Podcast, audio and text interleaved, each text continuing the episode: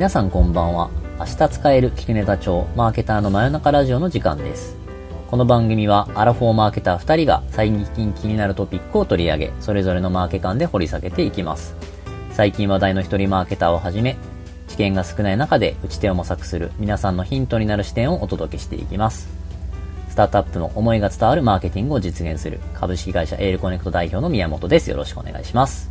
淡路島でコピーライターをやってます。神保です。よろしくお願いします。よろしくお願いします。さて、今日のテーマは、アトリエライフのすすめ、マーケターとして移住した3年間を振り返るということなんですが、このテーマ、どういうことなんでしょう？はい、まあ、しばらく僕の回は思春期前史シリーズをお送りしてきたんですけど、はい。まあ X 世代を紹介しきったところで、うん。まあ、ミレニアル Z 世代はなネタが切れた時に差し込んでいこうかなというスタイルにするとしてうん。まあちょっと余ってたテーマの中で年末とかって、まあ、これからのことを考えたりとかね、うんいろいろこう人生についてどうしようかなっていう考えたりするじゃないですか。しますね。その中でもまあ最近はね移住とかにも興味ある人も多いと思うので、うん。実際自分もマーケターとして独立をしてで、うん淡路島に移住をしてっていう中でやってるので、まあ、どんな生活なのっていう実像をお伝えしたいなと思ってるんです、なんかね僕も淡路島に行く時にめっちゃ情報を見たんだけどうん。あんま転がってなかったんですよね、まあブブログはちょっとあるけどその動画とかなんか音声とかで知りたいじゃないですか、うん。うん。めっちゃ少なくて不安だったというか、うん。なったんで、まあ、ちょっと発信してないしたいなというところですね。うんまあ、結論としては、マーケターとかコピーライターって、うん基本的に場所を選ばずにできる仕事なので、うん。移住には合ってると思うんですよね。うん。なので、まあ、こっから先の話はそれを肯定して話すので、まあ、移住したくなるかなとは思うので、はい。ちょっとね、あの、幼いお子さんがいる家族連れのお父さんとかね、まあ、はいちょっと聞かない方がいいかな、私じゃないですか。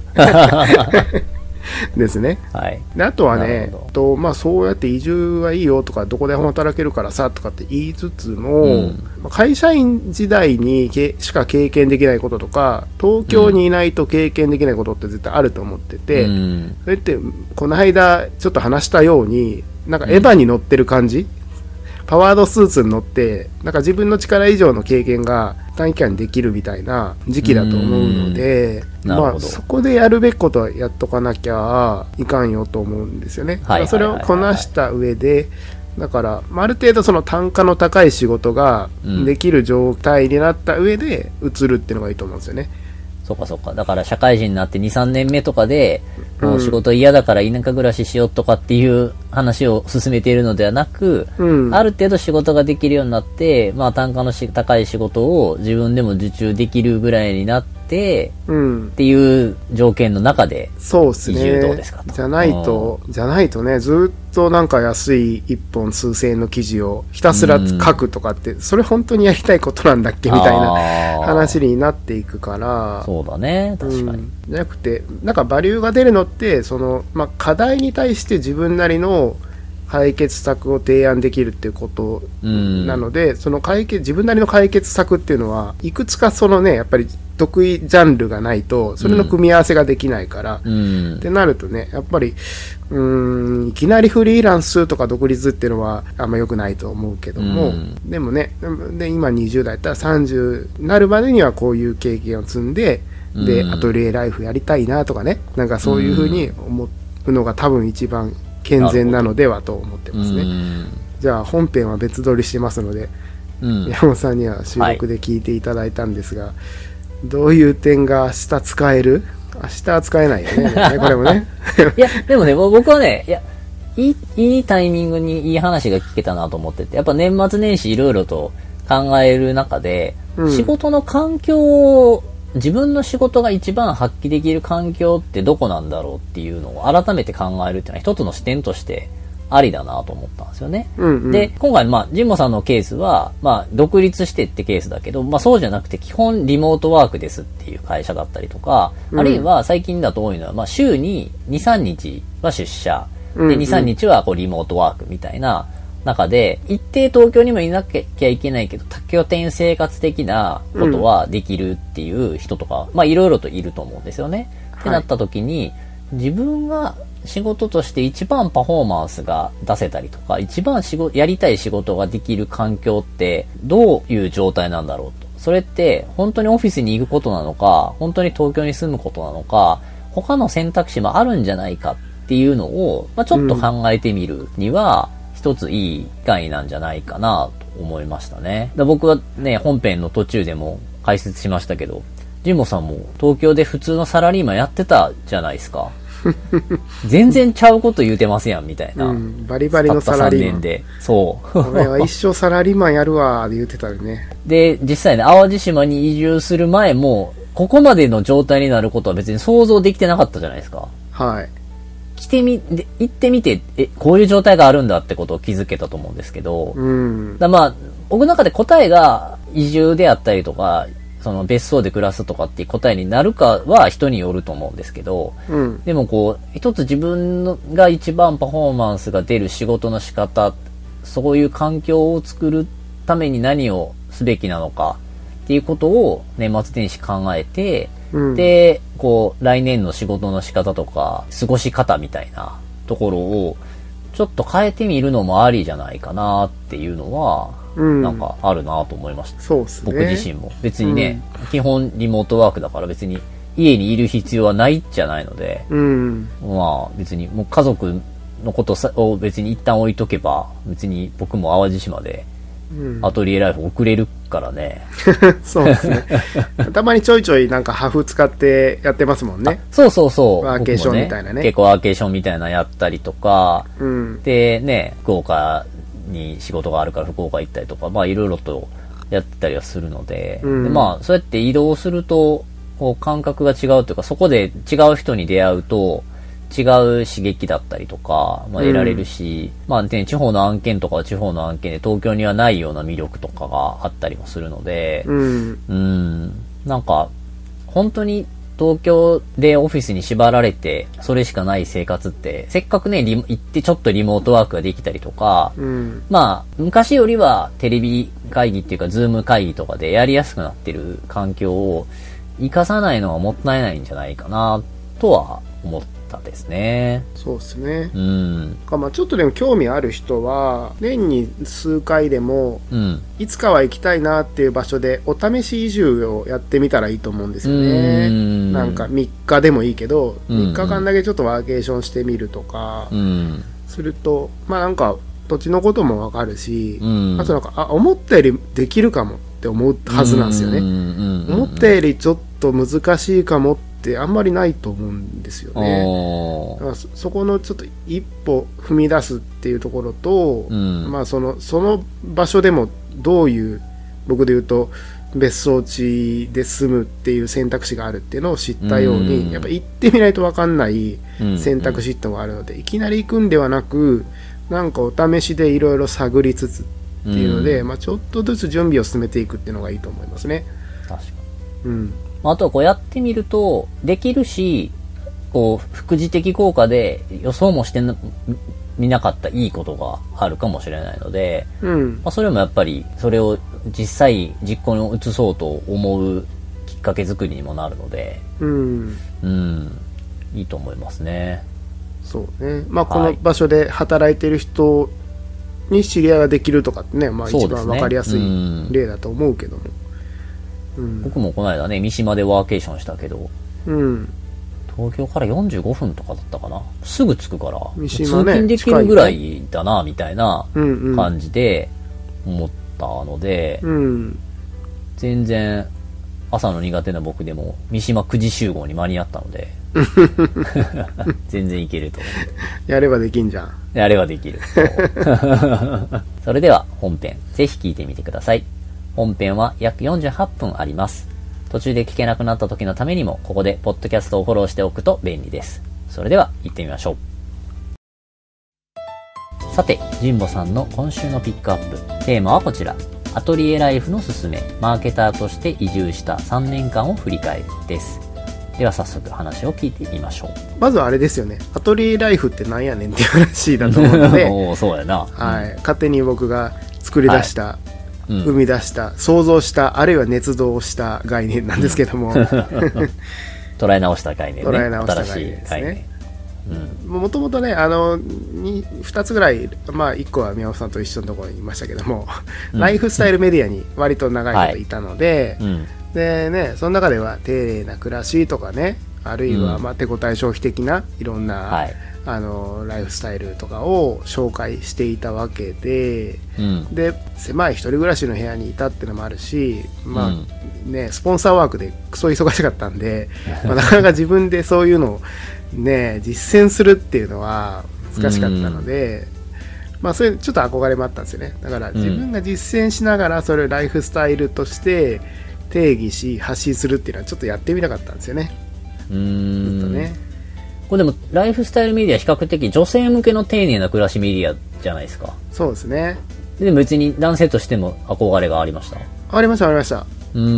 うん、なんかね、うん、まあ、まあそこでかか関係ないのか、まあ、関係僕のないか中にも丁寧な暮らしっていうと別にね、うん。男女関係ないか。そうそうそう、男性でも丁寧な暮らうんし好きな人お多いしね、うんあの、まあそうだね。僕のやってたメディア、めっちゃ読んでますっていう男性の人、いっぱいいたからね、広告代理店とかでもね、うん。割とこう、なんていうのかな、僕らちょっと上の、なんか、バブル世代っぽいキラキラの兄ちゃんみたいな人もいて、そういう人もなんかめっちゃ丁寧な暮らしやってたら意外とするからね。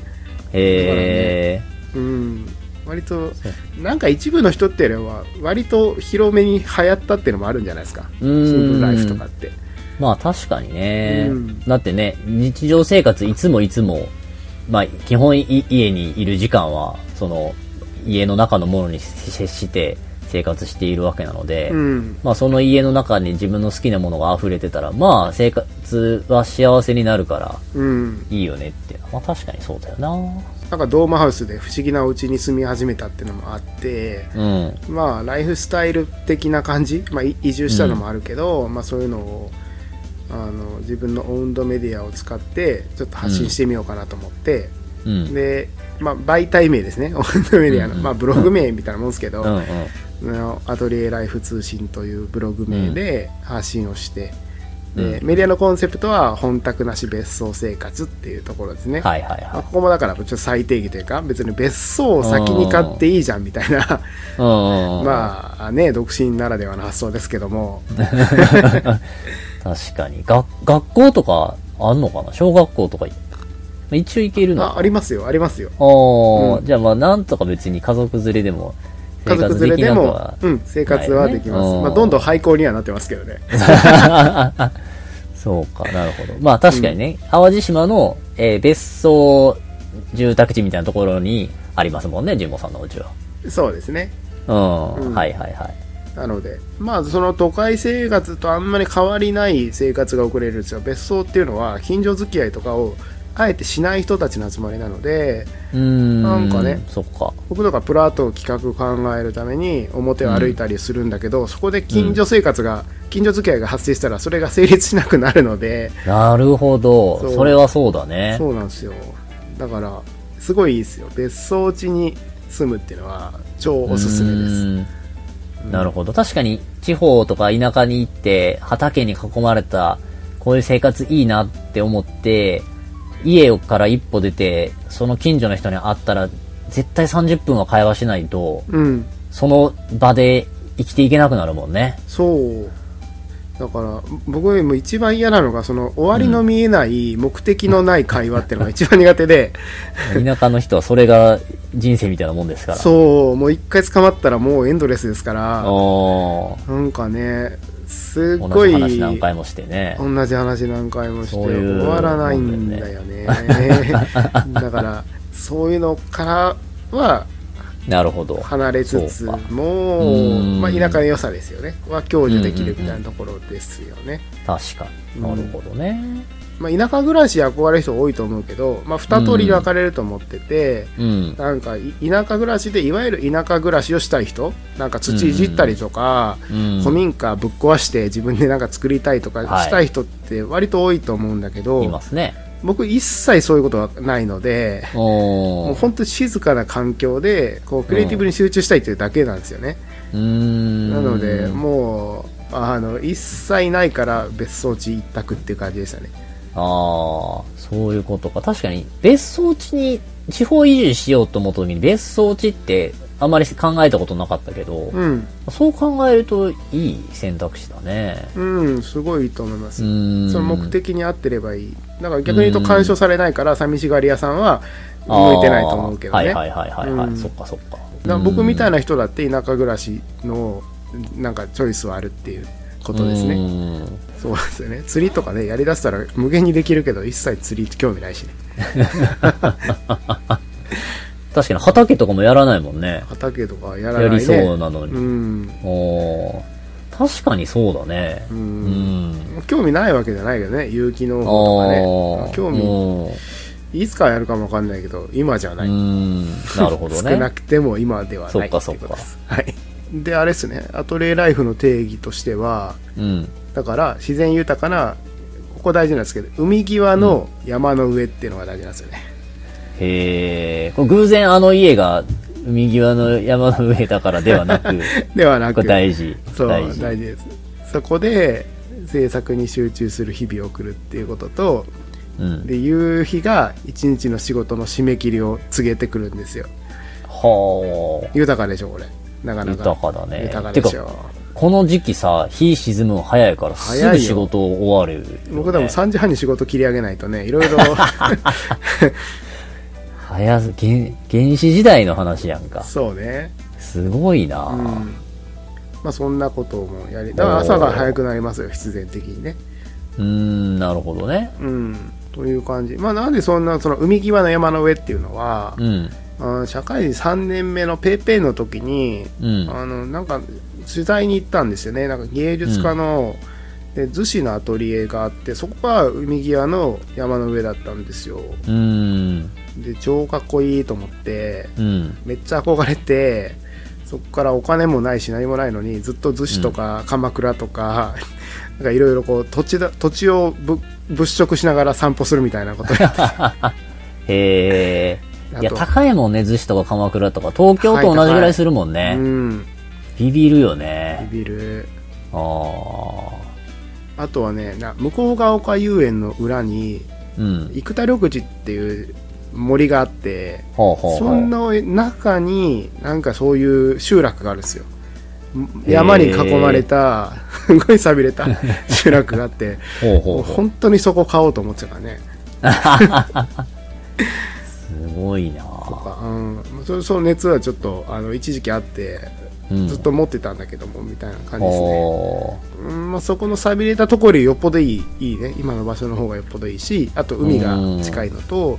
はい、はい。夕日が見れる場所なので、うん。まあ良かったなっていう感じですね。うん。はい。まあ、それが私のアトリエライフです。はい。別に、いいね。はい。一人一人アトリエライフがあると思うんですけども、なるほどね。はい。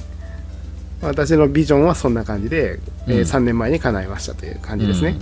で、まあ、まあ、叶えたので幸せではあるんですけど、うん。まあ言ってもね、まあちっちゃな悩みとかね、いろいろありますよ。うんまあそれをこう PDCA 回して、こう日々日々改善していくのが楽しいんですよね。へえ。だけどまあその仕事とか、まあ生活全体を含めて、まあ一個一番大事だなと思ったのは、うん。あーまあルーティンですよね。このクリエイティブのリズムを作ることがすごく大事かなと思って。まあね、サボろうと思ったら無限にサボれるし、うん。あとは自分でリズム作っていかないと人との干渉は極端に少ないので、そうやっぱりダラダラしちゃうわけですよ。おまあそこはね自分の中でこうちゃんとリズムを作るっていうのがめっちゃ大事ですね。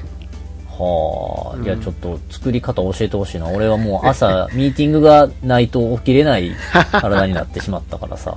10時からミーティングがあったら9時半に起きるし、11時からミーティングがあったら10時半に起きるし、はいはい。ミーティング朝なかったらちょっと11時過ぎるぐらいまで寝てる可能性があるから、誰かにあれしてもらわないと、ちょっと朝起きれないんですよね。なるほどね。僕だからそこのペースメーカーは完全にさっき言った夕日の締め切りかもなと思いますね。うーん、だから。夏場と冬場では一日のそのペースが随分ずれるんですよね。はあ、そこは問題ですけど、うん。でも全部をその一点に集中してスケジューリングしていくので、うん。うん、やっぱり時間はこうななんていうかなやることは決まっていきますよね、へえ、うんなのでそうか。うんまあ、夕日というかお風呂上がりの一杯目を山見ながらビール飲みたいなっていうだけなんで、冬場で言うとあー5時にお風呂上がらないといけないんですよ 逆算すると3時半には仕事を終えて散歩に出ないといけないみたいな そういうスケジューリングでもうねおなるほどね。お押してるんですよ。だからいつもあ「すいません教えます巻いてください」っていう感じの 試合運びになるんですよね。そうか。じゃあもう、なんていうかな、太陽が沈むっていうタイムリミットがあるから、うんうん。それに向けて全部の仕事が設計されてるわけだ。そうそうへえ。だからめちゃくちゃこう空とすごいつながってる生活になりますよ。もう一日晴れた日とかめちゃくちゃもう絶対絶筆で夕方にはあの 仕事を終えて間に合わせないといけないし。もう曇って雨の日とかもどうでもいいけどねみたいな。へえ。いやでもさ、こう、なんていうかな、うがった言い方やけど、うん。別に散歩行かなくても死なないじゃないですか。死ぬ。別に、死ぬんや。死なないね。じゃあもう、家も電気通ってるわけやから、うん。別に8時とか9時とかに家で仕事しようと思ったら、まあ、できるわけじゃないですか。うん。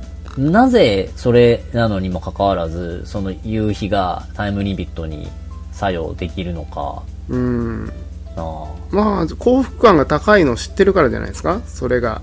そうか、うん。なるほど。そうう。そうまあためっちゃ楽しいことがあるわけや。分かったのはね自然って飽きないんですよ。へえ、娯楽とか飽きるけどうん。美味しい空気とかなんか綺麗な夕焼けとかってうん。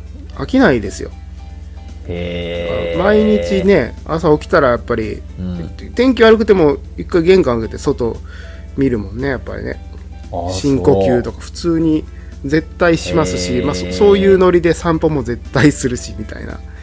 しないとうーん気持ち悪いとかじゃなくてなんかねすっごい損した感じになるねああ、そう。うん。それはすごいね。いや、俺自分の生活の中で何かなと思った時に、うん。そのさ、例えば金曜の夜とかに楽しみな飲み会があると、うん。絶対金曜の仕事ってさ、早く終わらせようみたいな、うんうんうん。飲み会があるから頑張って終わらせようとかって気持ちがあるけど、はいはいはい。でも飲み会って、まあなんかその、毎日やってたら飽きるししんどいし、うん。だから、それ以上のものだな、夕日の散歩はって、今はちょっと思ったんだよそうだよね。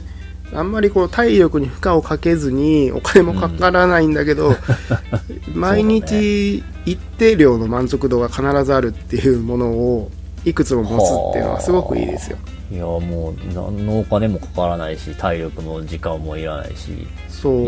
そびの持ってるのはすごい幸せ度高いよね。うん。でうちの周りにね貸別荘とかいっぱいできてますけどうん。そこに泊まる人はさ10万とか払ってわざわざ泊まるわけじゃないですか、で天気悪い日もあんのにみたいな。で僕はねそこに別にそんな金払わずに毎日堪能するっていうのはもうこれ勝ち組ですよ。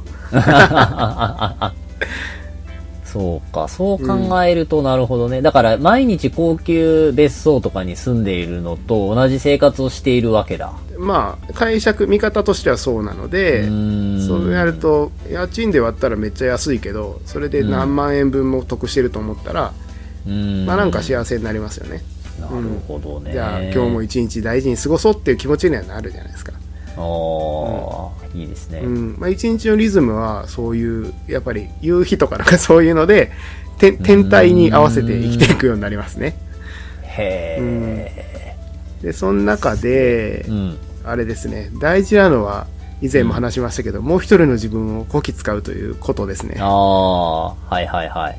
優秀なもう一人の自分優秀なもう一人の自分をこき使うことによってまあ自分の理屈だけだと、うんまあもう一人自分が 出てきてくれないこともあるのでそういう時はもう、あの理屈でねロジックこねまして、うん納品はするんだけどうん。やっぱりわあなんかすごいなとかなんか他の人もパッと見てこれ見て仕事頼みたくなったんですっていうようなうん仕事ってやっぱり理屈超えたところにあるので、うんまあ、そういうのはやっぱりねもう一人の自分に手がけていただかないといけないので、うん。まあ、そこは あのうまく使うようにしてるんだけど、まあ、それをうまく使うのもやっぱり田舎というかねの方がしやすいんですよねこういう環境の方がね。へえ。うんまあ、あれですよね。もう一人の自分っていうのは、まあ、ね、寝る前に、これ、このコピー考えてってもう一人の自分にお願いして、うん。朝起きたら、いいアイデア浮かんでるってやつよね。そうですね。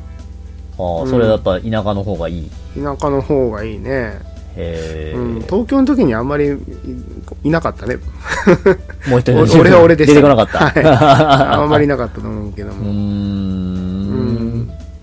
まあ、あんまりそうだね。だから、ざなんか雑な情報が減ったからでしょうね。ああ、うん。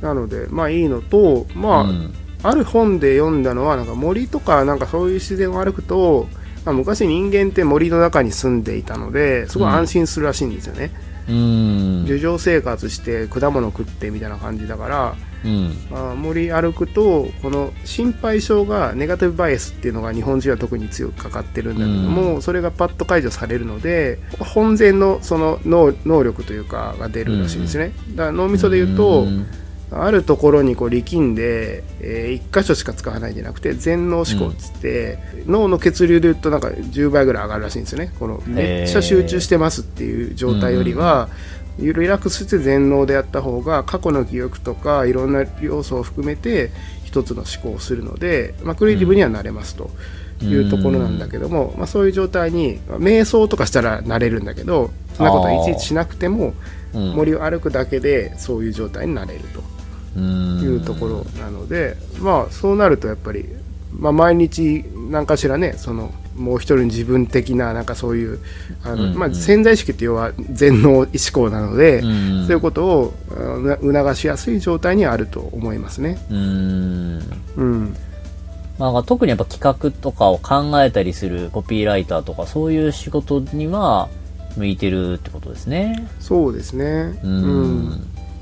まあ結局、まあ、マーケターも全部コピーライターも、まあ、一緒だと思うんだけど、うん。えっと What to say を決めるっていうことがすごい大事だと思うんですよね。うんうんこの案件この課題って要所はここだなっていうところそれ1点だだと思うんですけど、うん。をパスッとつかめばあとはもう自動的に企画書なんて全部書けるしうん。なんかねコピーで言ったら「How to say」は解決するしなんだけども、そこのがつかめてないとどんだけ何枚書いても、うん。なんかふなんかうまくいかないんだよね。ふわっとしてるというか。はいだからそこつかむのはやっぱりこういうちょっと純粋なクリエイティブの時間を持つとか、意識状態はある一定のところにこう深めていかないとなんかこう狙って出せない感じがするんだよねなんかたまにうんさシャワー浴びててパッと浮かぶとか電車うんうんうん乗ってて浮かぶとかっていう経験則でよくあるけどそれをこう狙って1日1回出すっていう状態に持っていくのが大事だと思うんですよね。うん。その安定的に食っていくためには、だからそそれは割と田舎の方がしやすいですよって思ってますという。感じですね。なので、まあ、そういうなんかああいいのできたなっていうのがうん。作れると、まあ、その画期的な表現っていうのは、まあ、自分の代わりにスポークスマンになってうん。で勝手に商談とか進めてくれたりするんでなんかね僕のあ記事とかめっちゃ読んでますとかっていう人がたまにいたりするんですけどすごい熱量だなと思って。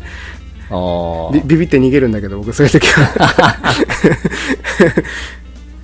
あ、勝手に商談を進めるっていうのはすごくいいクリエイティブを作るから、うん。そのクリエイティブを見るだけで案件が取れるっていう、そうそうう。そう。クリエイティブを勝手におあの次のお客さん口説いてきたりしてくれるんだけどいいことだね。うんすごいいいね。割とレギュラーとかななりますよねそういうのはうねん。なので、まあ、そうするとだから営業しなくても仕事が次の仕事を連れてきてくれるっていうこう好循環ですよねうん。でまた次の仕事ですその次の仕事をするっていううんことができていくので、まあいいかなと思ってるんですよねおーなるほど。なので逆に言うとこう作業だけの仕事とかレポーティングとかそういうのは、まあ、おお金があってもなるべくやらないっていうことを。する。ここれはねすごいなんかダメなんですよ。ペースを乱しちゃうんですよね。へえ、か。そうなんだ。うん。なのでうん。まああんまり極力やらないようにしてますね。そうなんだ。うん。まあ別に自分でやる必要ないからねこれってね。外注すりゃいい話だから。うん。うん。へえ。ちなみにラジオを聞いている人にここで解説しておくと、こ淡路島にコにコピーライターとして行く前は、ジンボさんは普通のサラリーマンだったので、毎日毎日普通にオフィスに通い、まあ僕は渋谷のオフィスで一緒に仕事してましたけど、うん。普通に毎日オフィスに通い、毎日パソコンに向かい、うんまあちょっと遅くまで残業もしたりとか、まああと、あれかなご飯は弁当買ってきて席で食うとかだったかなそうだね。もう本当普通のサラリーマンだったのに、どうしちゃったの？めちゃめちゃサラリーマン大好きだったしね。うんん。なんなら人一倍、8時ぐらいに出社してましたからね。そうそう。で、部下のね、あの、誤植を指摘してみたいな感じのイメージやから、そうだねなんか、うん。だからね、これだけ聞くと、まあなんか、すごい、なんていうかな、クリエイティブに尖った、なんか髪の毛の色もちょっと茶髪なのかなとか、なんかそういう、すごいクリエイティビティの溢れる服とか着てるのかなと思うかもしれないけど、全然普通の人だった神保さんからこの話が聞けるのが、うん。面白いね。そうだね。そっかそっかと僕は思ってますよ。ううん。ん。確かに。ーんうん。まあ変わるもんだねザ・人ねサラリーマンがね、3年でこうなるっていうね。そまあね。う。だって、この、だ3年前、まあ、コロナ禍でしたよね、あの時。そうそうそうそう。ですよね。ううんん。最初僕はね、淡路島行くって言ったらもうちょっと精神病んで、意思決定の判断前を間違うようになってるんちゃうかって 心配してたぐらいやから、うん。そうじゃなかったね。あの時もねだったねもう一人の自分が推してたんで、あああそう、そう、そうっすね。確かにいい、いいっすねって。えーはい。私は基本反対しないんでね、そういうことはね。いやでもいい家が見つかったのもあるよね。淡路島でね。そうですね。うんまあそれが良かったかもね。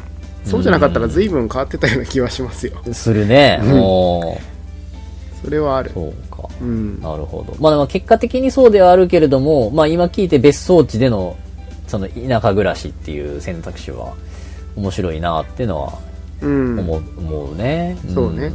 僕もだから、淡路移ろうって思う前はそんなこと一切考えてなかったし、うん。田舎やったら全部一緒だと思ったけど、そうか、田舎にも住宅地と別荘地ってあるんだっていうのは、そうだね。その発想がなかったので、なかったね。これはね、もうだねう、ぜひ教え、教えたいですね。確かに確かに。うんうんあんまりいないからね。うん。別荘地で暮らしてる人。うんいいね。おすすめですよ。うん。で、あれっすね、まあ、このアトレライフのいいところ、うん。これはあれなんですよ。別にまあ、独立すりゃみんなそうかもわかんないんだけど。っていうことでありますけど、うんまああれなんだよね宮本さんも感じてるとは思うんですけどびっくりするほど一日の時間の使い方がうん。自由になりません、なんかまあ自由ですね。さっき言った通り、ミーティングあるまで起きないですからね。それは自由なのかっていう。ですよねで宮本さんは、えっとまえっとプレイングま外付けプレイングマーケティングマネージャー。外付けマーケティングプレイングマネージャー。M まあでもその MPM? あ MPM ね。でもこう、ミーティングのある時以外は、うん。まあ、レポート作ったり作業したりとかはしてるけど、別にそれをいつやろうと別に関係ないので、そうですよね。うん、だから別に朝やろうと、夜やろうと、夜中やろうと関係ないので、うん。僕の気分が向いたタイミングうんで、まてかまあ、仕事を進めやすいタイミングですね。うんうんで、仕事を進めてるから、まあうん確かに自由だし、まあ平日の昼間でも、ちょっと髪伸びてきたから髪切りに行こうかなと思ったら、髪切りに行けるし、うんうん今作業するより、ちょっと昼寝した方が作業進むなと思ったら、昼寝するし、寝てばっかりやけど。よう寝るな 仕事してますけどね。はいそう。でもやっぱ、うん、自由は自由ですね。うんでもあれだよね。だからマーケティングマネージャー的な役割をするんだから割とまあうん会議とかはしないといけないことも多いあですよね。そうそうそう。うん。うん。会議はちゃんとあるね。で。すよね。定例みたいなのが多いですよね、そうそう、あるあるある。だからなんかコピーライターの場合ってあんま定例とかないのですごい会議がオリエンかプレゼンしかないですよ。基本。でもめっちゃ効率いいんですよね。1案件2ミーティングしかないんや。そうそうそうまあ、代理店さんワークとかだったら代理店プレゼンがあって本ちゃんプレゼンがあってとかなんでうん。まあその分割と工数はあるけども、まあ、とはいえそんなにあの毎日会議詰めとかじゃないので。本当逆に言うとあれですよ。いいいい刺激。日常の中の 会議が。いい刺激的な感じですね。えー。うん。まあね、ラジオが神保さんにとって声を発するいい機会になってるぐらいやもんね。この2週間に1回の。そうですね。うん。あとは、な、 BiSH の DVD、ライブ DVD 見てる時ぐらいしか声は出ないので、どんな声出してんね ライブ DVD 見ながら。え？いや、一緒に合わせて歌ったりするじゃないああ、ですか。そうなんや。あ そうかそうか。まあ、そんな感じですね。あとはね、コピーライターだと、うん。別に長文書いたりとか、うんなんかマッチョな企画書を書くこともないので、うん。なんかね、まあ変な仕事ちょいちょい受けるから、うん忙しい時はあるんだけども、うんまあでも基本的にそういうのをしなければ、うんマジでデスクにすで作業する時間って、ほんまないんですよね。1日1時間ぐらいなんですよね。へえ。あとはずっと考える作業になっていくので、うんまあ、その質を思考の質をどんだけ高めるかみたいなことだけ考えてればいいので、うん。まあシンプルですよね、う。うんんまあ、その質を高めないといけないのでっていうので、僕は割とそのなんていうかなサボるために楽視するためにうん。アトリエライフを始めたわけじゃないので、うん。全然ああ遊びとか僕ゲームとか全く興味ないし。サボるって発想がそもそもあんまないんですよねなんかうん。だから割と起きてる時間はほぼだから 1, 1時間とか1時間半ぐらいは作業とかなんかやってるんだけど、うんうんうん、それ以外はめっちゃインプットとかなんかまあその良い作業アウトプットをするための時間に全部使っててうんなんかそこの設計をするのが超楽しいっていう感じですね。なるほど、そっか。だから、うんまあなんかこう、ファイヤーしてこう、不労所得で生活したいとかっていう興味が別にあるわけではないし、うんあくまでも仕事の効率をね、上げれるためのうん。別荘での田舎暮らしができてるってことだね。そうですね。うん。だ。からいい仕事をしてなんか依頼者からなんかめっちゃいいっすねとかって言われるのが多分僕の人生の全てなのでほとんど。うん。他にあんまり楽しみがないというか別にねうん。趣味とかね友達を無意味に増やしたいとかもないしああ、うん。そうなんですよまあね確かにそうね。畑もやらないし、釣りもやらないし、そう。そうだね。そうなんだよ。ゲームもやんないしギャンブルもやんないし。ああ、純粋になんかでも本当に趣味はそそこなんでまあ 効率がいいよなって思ってんすけど、はあ。うん、いやでもなんかぎ逆張りじゃないけど普通仕事がすごく好きで仕事バリバリしようと思ったら都会に住んで、こう夜中までオフィスで働きそうだけど、うん、仕事が好きだけれどもあえて東京で住んでオフィスに行くのではなく、うん、淡路島のコピーライトでコピーライターをするっていうのが一番仕事ができるよっていうのはうん、意外な結論だな。そうね、まあ、そのデデタッチメントってすごい大事だと思うんだよね。ある程度切り離された状態で、じ自分うのん自由自由を確保しながら振る舞う時に多分人は一番パフォーマンスが出ると思うんですよ。うん。なるほど。それはあれですよ。与野党会議のあの野党の適当なあの 質問とか振る舞いを見れば分かる通りやっぱ野党野党的になった方が楽なんですよああ、なるほど。じゃあちょっとこう目線を変えるというか、そこう、そこにこうグッと入ってくるのではなくて、ちょっと一歩下がってみると。う一歩下がってみる。芸人さんで言うとあのザキヤマさんみたいなポジションですよね一切責任を負わずに自由奔放にフラムはあの最強さみたいなああ。う浮き芸っていうらしいんですけどへえ、浮き芸っていう。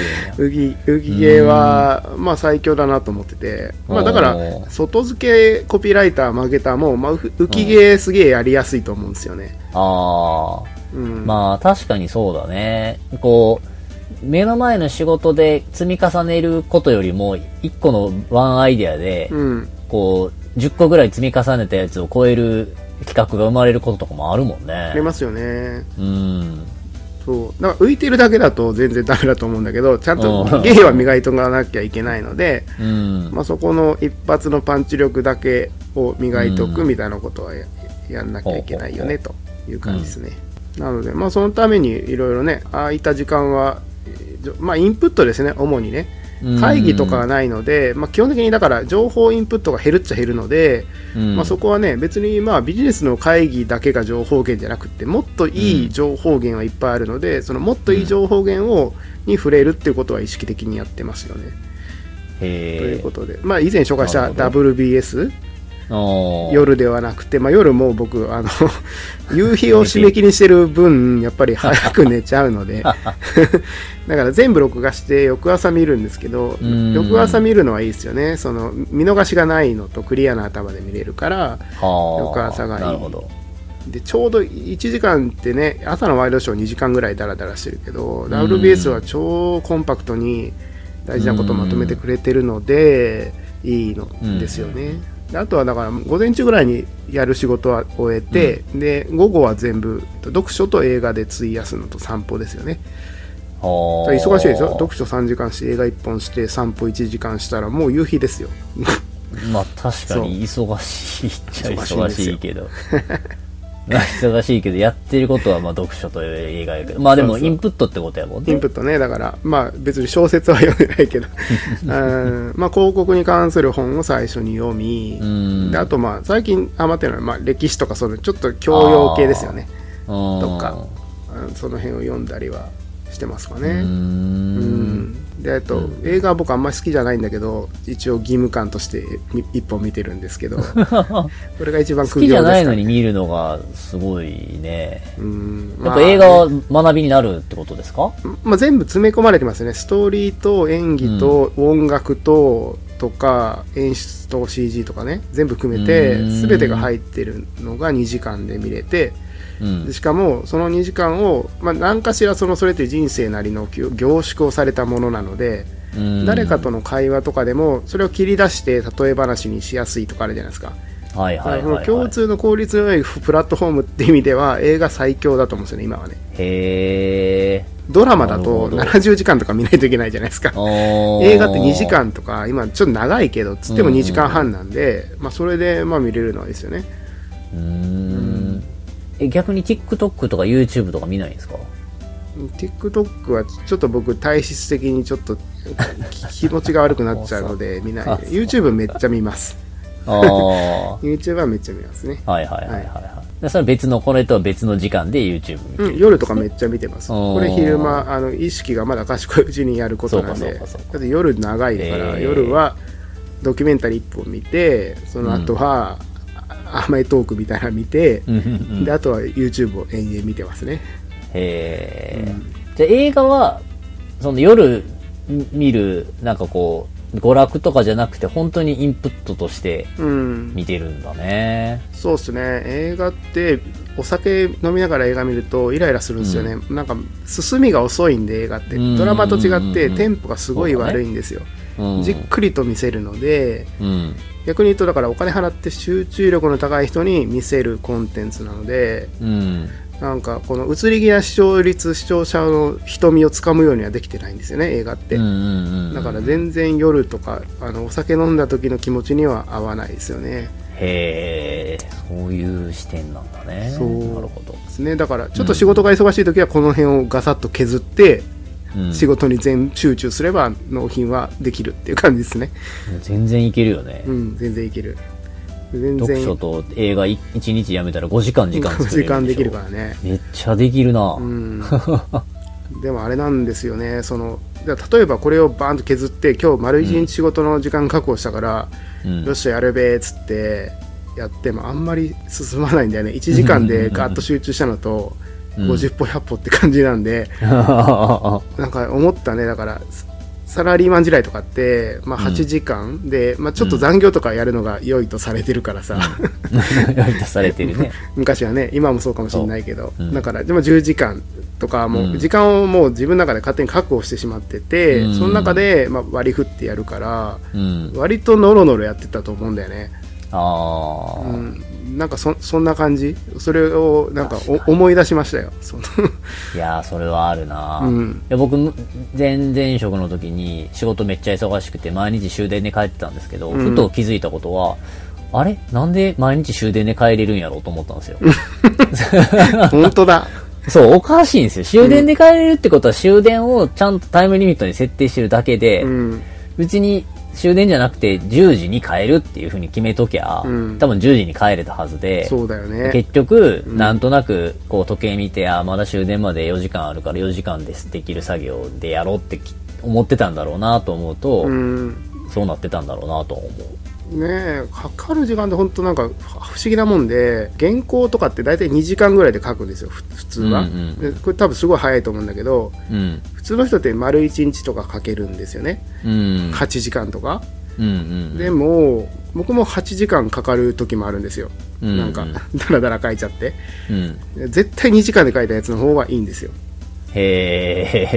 完全にこうす集中力をそこに持っていってある程度のそのふ深いゾーンっていうのかな？で書いてるので、はいはいはい。なんか全然こう1行目書いたらその1行目に呼び覚まされて2行目が出てきて3行目が出てきてっていう文章になってるので強いんですよねそっちの方が。パフォーマンスもいいし本当だからあんまりそのし働く時間とかはめっちゃ絞った方が絶対いいと思ってるんですよね、ううん。ん。まあそれもね、うん、独立したらできるけどって話だけど、うん。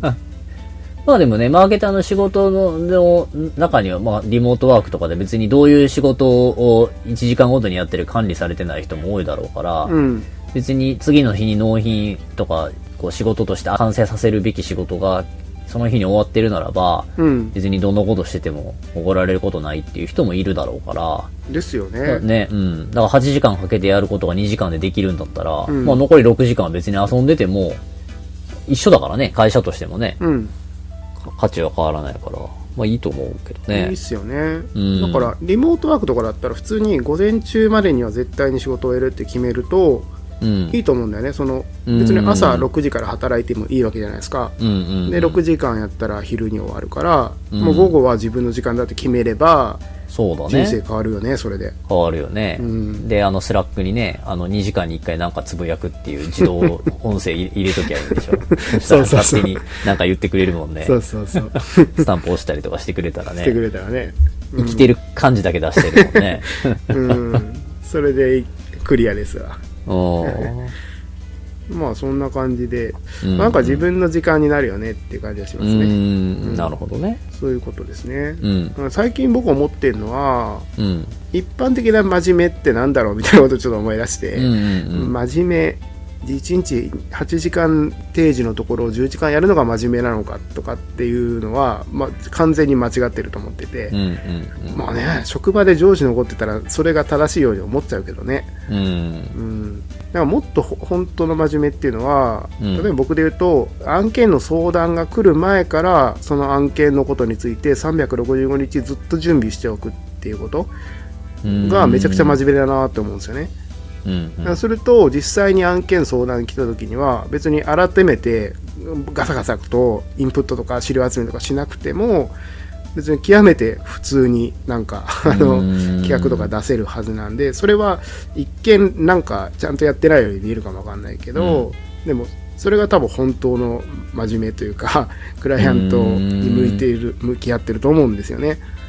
なるほど。で、この真面目で仕事が来る前から準備しているっていうのはさっきの WBS とかインプットをちゃんとしておくっていうああそうですねそうですね。ああ、なるほどね。だから全方位のに向けて準備をしておくっていうことですよね。うん。うん。まあ僕サラリーマンの時やってなかったからね、今忙しいので、そんな余裕がないというか、なんか、生き方が逆よね。なんかうん、どどんどんどんどん仕事をして、こう目の前の仕事をこなしていくっていう、うん、読者3時間やるっていう時間も作らないから、こう、じ準備はできてないから、まあ、仕事が来ると準備をしてっていうのを繰り返しているっていう感じではあるね。そうですよね。まあ今今後ね、まあ3年経ったので、これからは何をしようかなってちょっと思うところはありまして、もうだってある意味、なんていうのかな、ある意味、老後の生活感もあるじゃないですか。なんか、あ今あに。そうね、もう余生、余生だですね。そうそうそう、みたいな。仕事はね、全然してるけど、うん、みたいなのを先にもう40代でやっちゃうと、うん、人生まだ結構あるもんね。ああるもんねあ。。どうすんねやろそう。ですよね。で唯唯一趣味は旅行だったんですけど、うん。旅先で何を考えてたか、なんか温泉とか浸かりながら、うん。なんか考えるじゃないですか、人生のこととか。うんうんうんあああいうのって年に1、2回しかないから。うんその旅先で、ああ、こういうのを送りたいなとかってずっとアトリエライフのことを考えたわけうん。ですよ。うん。で、それ今叶ってるんで、なんか旅先の夢が叶ったら、旅情もなくなったんですよね、一気に。そうなんだ。そう。へえ出張とか、なんか昔めっちゃ嬉しかったけど、ー。うん。今はなんかめんどくさいだけだもんね。それは行き先問題ちゃいます？いやいや、行き先はまあいいとこ行ってんだよ。なんかねそう、か旅情なくなるとは思ってなかったけど、人間も変わるもんだね。なるほど。うん、なので、まあ、趣味はもう何をしてね、いくかね。で、映画も嫌いだし考さ。だから、なんか、まあ、コピーは好きなんですよね。仕事すごい好きで、なんか、得意技発揮してる時って人生、人間一番幸せだし、えないとね。なんかいいと思うんだよね。で、やればやるほど老後資金も溜まっていくじゃないですか。うん。うんうん。なので、まあ、そそれかなと思ったんですよね。やっぱりシンプルを突き詰めていくことが一番かなと思ったので、うん。ですね。だからこの3年は割とね、過去のネットワークから仕事もらったりとか、うんまあ、ツイッター現 X の、インバウンドと旧ツイッか、ターではない。そう、はい。でやってきたんですけど、まあ、もうもうちょっとね、積極的にその、やっぱ僕事業意識がない、事業意思がないのが、うんあの自分の一番の弱みというかコンプレックスなのうんで、う んクライアントのその事業意思に出会うのがめっちゃ好きなんですよね。あーあー、なるほどね。うんほうほうほだからそうこを、ね、思いを持った人に出会って、それを聞く。そうそうそうそう。なんかこうこれを社会課題を解決したいのだみたいな、うんうん。そういうのに触れるのが多分一番楽しいし多分自分のね人生のストーリーをこう転がしていく起爆剤は多分そこだなと思ったんですよね、うん。だからちょっと、まあ、そういう今年来年か来年はちょっとそういう意思を探しに行こうかなと思ってて。だから、 Wantedly とか YOUTRUST って、なんかこれまであんまやってなかったんだけど、うん。なんかそういうのが今はちょっと熱いかもとかって思ってますね。はいはいはいはいはい。まあ確かにね、なんかそういう募集とかもあるから、うん。新しいね、コピーを作る機械とか、作れるかもしれないよね。そうですね。うーん。まあ、ちょっとその辺をなるほど。広げていこうかなという4年目にしようかなと思ってます。えはい。ー、いいですね。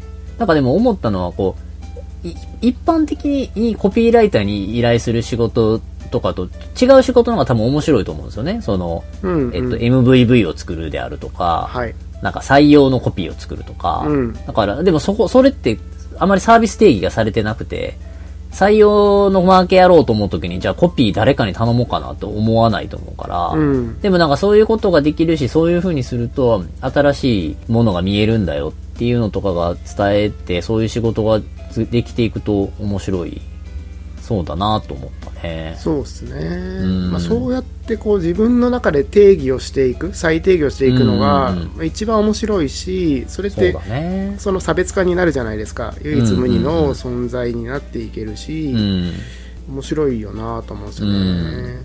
あとはまあその Wantedly とか見てる理由の一つもその採用の今言葉が、周りの言葉がどうなってるのかなっていうのにも興味があるわけです。でなるほど。まあ改めて読んでみるとやっぱこう自分本位なんだよね自社本位というか、うんうん。じゃあいろんな会社のリクルートのテキストを読んでる人たちうん。がいるっていう想像力がないので、うん。なんかまあまあそうなんだけどそれ他の会社でも普通に言ってるしみたいな、それがあなたの会社の本当にやりたいことなのかっていうのが、うんまあ言語化されてないところばっかりなので、まあここでやりがいがあるなと思いながらそうだね、うん。そこは、すごい課題が山積みっていうか、そもそもそこを変える、変えた会社がなあんまりないから、変えることでどんな効果が起こるのかも知らないけど、うん。そこを切り替えられると、だいぶ見え方変わると思うね。そうですね、うん。まあ、誰も正解を見たことがない世界って今いっぱいあると思っていて、うんうんまあ、MVV もそうだしあとは広報だよね。プレスリリースの文章も、あの軒並みダメなんですよね。コピーライターから見ると、そうそうもう広報が広報を横で横目で見てコピーして、コピーしやがってるし合ってるので、うん。もう全然ダメなんですよね。だからリクルートの文章もそうでうん。だからね一回ちょっと再定義をしたいなと思うんですよね。いや、いいですね。なんか、2024年はそういう、これまでなかった領域でコピーの仕事が見えると、それはちょっと楽しそうですね。そうですね、うんコピーの基本って、まあえっと、機能ベネフィットなんか押し付けるんじゃなくて情緒ベネフィットが自己べ実現ベネフィットにこう、うん翻訳していくっていう話なんですけど、うん。リクルートで言うと自己実現ベネフィットを一番言うべきじゃないですか。あなたはこの会社で働けばどんな人になれるかっていう、うんうん。その人の人生がどう変わるかをやっぱり約束しないといけないと思うんだけど、うんその視点でその子まで踏み込んでないんですよね、うん。それだから暑苦しくならなくて絶対スラッと伝えれるはずなので、うんうんうん。それをやるのがあそこで書くべきことなんだけどうん。機能訴求ばかりなのでね。このスキルが身につきます、うん。これは他の会社でも通用するスキルですとかって言うけど、うん。いやそうじゃねえだろうみたいな話、うん。うん、ですね、あるあるですね。う。ん。いやー楽しみです。はい。はい。まあ、。来年頑張ります。はい。皆さんは今回の話を聞いてどんなことを考えましたか？?Twitter のハッシュタグ、マーケターの真夜中ラジオか LINE コミュニティで教えてください。LINE コミュニティの URL は概要欄からご覧ください。誰でも匿名で気軽に参加できます。さて、今週の明日使える聞くネタ帳、マーケターの真夜中ラジオもそろそろ締めのお時間となります。宮本さんあれですよねはい。やかまし村出身でしたっけ？やかまし村、まあまあ、そういうね、農場イベントで、やかまし村っていうのやってたりとかして、20代の頃から、結構農場、その茨城の友達がやってる農場には、あの、まあ、いい多い時期は毎月行ってたりとか、今も毎年毎年行くぐらい、好きではありますね、そういうこと、活動は。あはあそうだよね、はい俺よりよっぽどなんか田舎暮らし好きそうだよねい。あ、すごい好き。ねあの、そこに行って、あの、その、こ耕作放棄地になった、80年前までは田んぼだったけど、今は耕作放棄地になって荒れ果てたのをうん耕し、こう、溝を掘り直し、うんで、こう、水が田んぼに入った時とか、田んぼができたイエーイみたいなそういう 感じとかはあったね。なるほどそこでドロンコバレーをやるわけですね ああ、そう、ドロンコビーチバレーやったりとか、稲刈りはハロウィンの格好してやったりとか、そういうことしてましたよ。はい。なるほど、うん。うん、僕には一切ない発想ですね そうですね。だから好き、だからまあそういう田舎暮らしとかね、好きではあるうんかな。あの、ね、出身も香川県で、うんじいちゃんばあちゃんのは田んぼとかやってたから、子供の頃もちょっとトラクターに乗るの、あの、で遊んでたりとか、うんましてもらったりとか、そういうこともしてたから、まあ興味はあるよね。ううんん。なんかね今はちょっと子育て中やからあれやけど、なんかねそういう子育ても一段落したらまあ別にね、どこ住んでもええわけじゃないですか。別にあれか子育て中でもいいっちゃいいのかまあいいっちゃいい。別にね、俺がいないとなんとかなる、ないわけではないから、うんしばらくいなくても全然いい時もあるかな。うんまあでもね、あの、お奥さんが飲み会とかに行けなくなるからね、そうすると。どっちかが子供を見ないといけないとかはあるから、うん。だから一定ね、難しくはある。まあでももうちょい大きくなると、例えば子供が中学高校とかになるともうそれこそ本当にね、全部自分でできるわけやからさ、別に親がいなかろうが、す数日いなくても全然生きていけるだろうから、うんっていうことを考えると、まあ東京で縛られる必要はよりなくなってくるよね。そうだよねうん。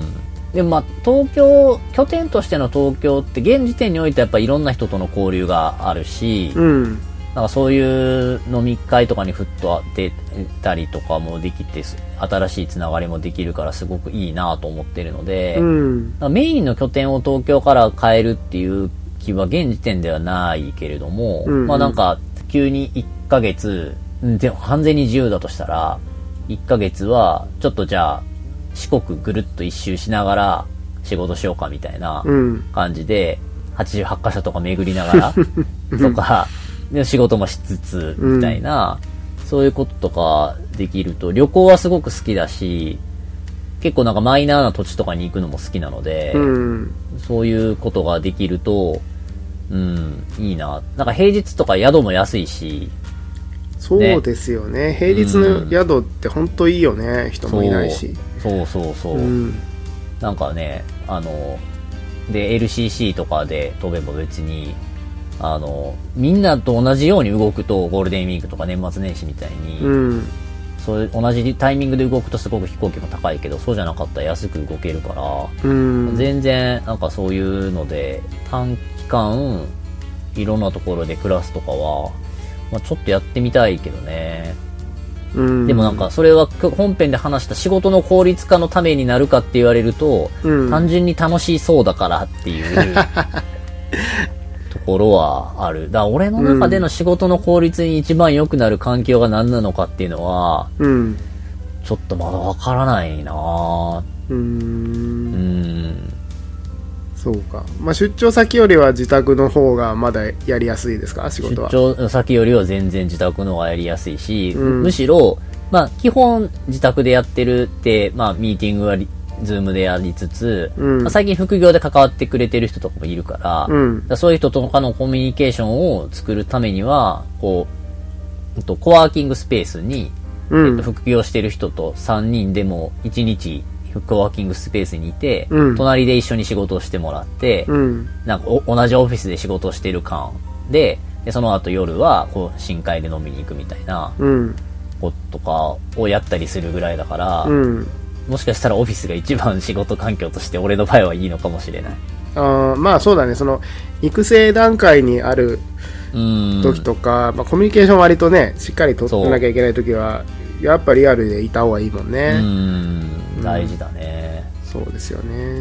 だからこの間、そう、エールコネクト初の飲み会をやったわけですよ。副業の二人と一緒に。おーエールを交換したわけだ。あ、そうそうそう。うんちょっとうれ嬉しいよねうん。会社の飲み会というものができたなっていうのは、はい。そういえば嬉しかったな。ああ、なるほどね。うーん。最後はじゃあ3本締めですか。ああ、それしなかったね。最近はそういうのしなかった。そうだよね。うん。なんかでもちょっと、初飲み会ってなると、普通の居酒屋でやるのもなんかあれやなと思って、うん。なんか、あの、上野でコワーキングスペースだったから、うん。ちょっと、あの、お、おしおしゃれっていうか、まあ、中華屋さんみたいなうんうんところに行ったんやけど、うん。なんかすごい、なんか、なんていうかな、竜の置物があったりとか、そういう派手派手しい 中華料理屋で、うん。これはこれでなんか、わ忘れなさそうやなっていう体験にはなった。ああ、ちょっと気合が入りすぎてしまったんですね。気合が入りすぎて。で、あの、さ、せっかくやから、みんなで記念写真撮ろうって言って、うんあの、丸テーブルのさ、中華テーブルにはいはいはい3人座って、うん。記念写真撮ったんやけど、うん。なんかね、丸テーブルやからが、後ろの、こう、壁に飾ってる絵のせいなのか、うん。なんかこう、老人を囲む二人みたいな雰囲気に、俺が真ん中に座ってさ、うん。老人っぽさがすごい出てて、なんとか先生を囲む会になっちゃったんだ。そうそうそうそうそう。なんか、なんだろうな、これはって 思ってた。えー、いいな、でもなんか若手をちょっとね、育てたいっていうのはなんかあるけどね、一定ね。そうね。その楽しさは、キャリアの悩みを聞いたりとかね、うん。アドバイスしたりとか、そういうのはあるけどね、そういうのは楽しいかな。そうだようね。ん。だから逆にジモさんも、ちょっと一定期間東京にいたりとかしたらいいんじゃないですか？うーん。ちょっと興味ないな。そうか。え、でもさ、その飲み会、の飲み会っていうかよく飲みに行ってたじゃないですか、下北沢とかで東京にいるときは。そうっすね。そういうの全部なくなって、うん。なんで我慢できるんだろうって思うんだけど。そうっすね。何なんだろう。でも、その分お金貯まるから気持ちいいんだよね。お金の問題？うん、でも僕、全部飲んでたから、これお金貯まる快感を知っちゃったんですよね。えー、まあうね、ん。すんげえ嬉しいね、最近。でもさ、東京にいた時はお金がなくなっても飲みに行く楽しさがあったわけじゃないですか。またね、うん。だから、どっちもどっちで楽しいけど、うんだからちょうどプラマイゼロでえ消し、消消し込めたんじゃない？あ若い頃の飲み会のやつと、今の飲み会行かないで消し込みができてるの。そうそう。その分、貯金、貯金の気持ちよさで、ちゃんと、多分、うまく、うまくプラマイゼロになってるね。へ多分。ーであとね、やっぱりこう、本当に飲むべき人は、うん。島に来たりしますよね、やっぱね。あー、まあね。うんそうだね。だったら、まあ、年に1回とか来てくれたら、うん。島で話した方が深い話できんじゃん。飲み屋よりも。うんよっぽどこう時間も長いし。まあそうだね。そう。車の中でまず迎えに行って、うんお家までにね、いろいろ買い、買い出しとかも含めたら、割と長時間話すんですよね。まあそうね。確かに神保さん家行くの、ちょっと大変やもんね。ちょっと大変やもんね。神戸からバスに乗って、明石海峡大橋渡ったところで待ち合わせて、そっから、神保さんの車で、まだしばらくかかりますもんね。そう、かかるんですああよ。ー、うんそうね。だから、まあ、そういうので言うと、だから、東京で、ね、東京にいたってそんなにね、年1回飲むとかでしょ？大体。めっちゃ仲いいやつはね、まあ、まあうん月1とか飲むけど、うん。大体年1とかだから、全然そっちでいいじゃんと思ったんだよね。わざわざ来てくれる人の方が。年1でもっと深い話ができて、おとかね。で、ちょいちょい出張で東京に行くので、うんまあ、ね、他の人たちの、ーともまあ、年1ぐらいは会えるわけだよ。うん。うん、なるほど。うんそれって別にあんま変わんなくねって思ったんですよね。ああ、結果ね。うん、結あ果。ー急なね、今日、明日こいつ飲むんだけど来ないみたいなのには対応できないけど、確かに。うん、ぐらいかな。へえ。まあだからあれよね。だからお俺は俺で固定観念に縛られてる部分はあるかもしれないね。そのうん東京にいて、そのさ、確かに東京にいるけど、明日飲みに来ようよみたいなことはそんなに起きないからさ。大体まあ予定合わせてうん。飲みに行くっていう感じやから。そうだよね。でまあ、うん。そう考えると、確かに俺もどっかに移住したら定期的に来てくれる人とかいりゃ、うん。まあ、同じような状態になれるかもなとは聞けば思ったなうん。